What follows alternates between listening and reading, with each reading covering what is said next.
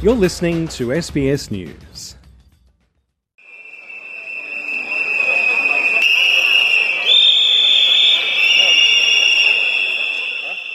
Police in Serbia are cracking down on mass protests amid claims the country's latest general election was rigged.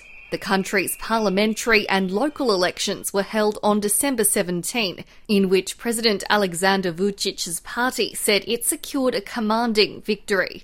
But the main opposition coalition, united under the message Serbia Against Violence, denounced what it said was electoral fraud, alleging that voters from neighbouring Bosnia had been allowed to cast ballots illegally in the capital.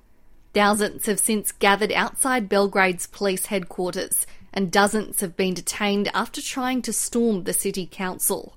Opposition candidate for Belgrade, Vladimir Obradovic, says they won't be letting up anytime soon. This can last for one day, three days, 30 or 300 days, but we will not recognize the election theft, and the electoral will of the citizens of Belgrade will be defended. Thank you.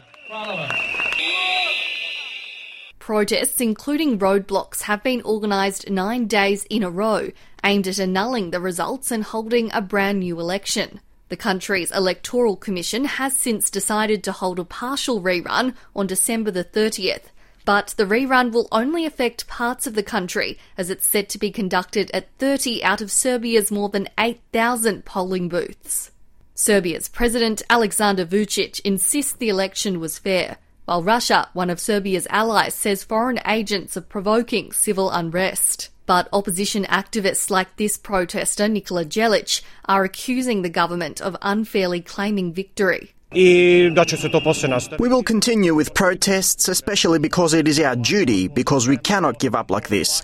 If we give up this kind of election theft, then I think we will never get rid of this government or anyone potentially who could one day take over the power and think they can steal elections as well. And especially we have an obligation because of the people who were arrested and are now being prosecuted in this Stalinist way. I think we are fighting for their release as well. Serbia's biggest opposition coalition says it will boycott the election reruns. They say there is no point in voting while deputies are on hunger strike due to proven electoral fraud, and that political dissenters are being arrested and students beaten by police and apprehended. One such deputy is Marinka Tepic, a leading figure in the Serbia Against Violence camp. She's vowing to push on with a hunger strike despite medical advice against it. We demand that the elections be annulled and that new elections be held under new election conditions. That is, the conditions outlined in the law, since we have lawlessness here and daily violations of the Constitution and the law. Therefore, what the Serbian president is trying to spin, especially in the city of Belgrade, so that the elections could be repeated because there is no majority, is a lie. And his attempt to get out of this political crisis, and we ask that the elections are repeated. That is, a completely new one should be held due to election theft, because then that would imply different election conditions.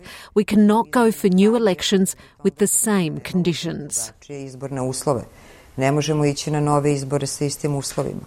Official results show President Vucic's right wing Serbian Progressive Party as having earned roughly 46% of the votes in the parliamentary elections, while the leading opposition coalition secured 23.5%.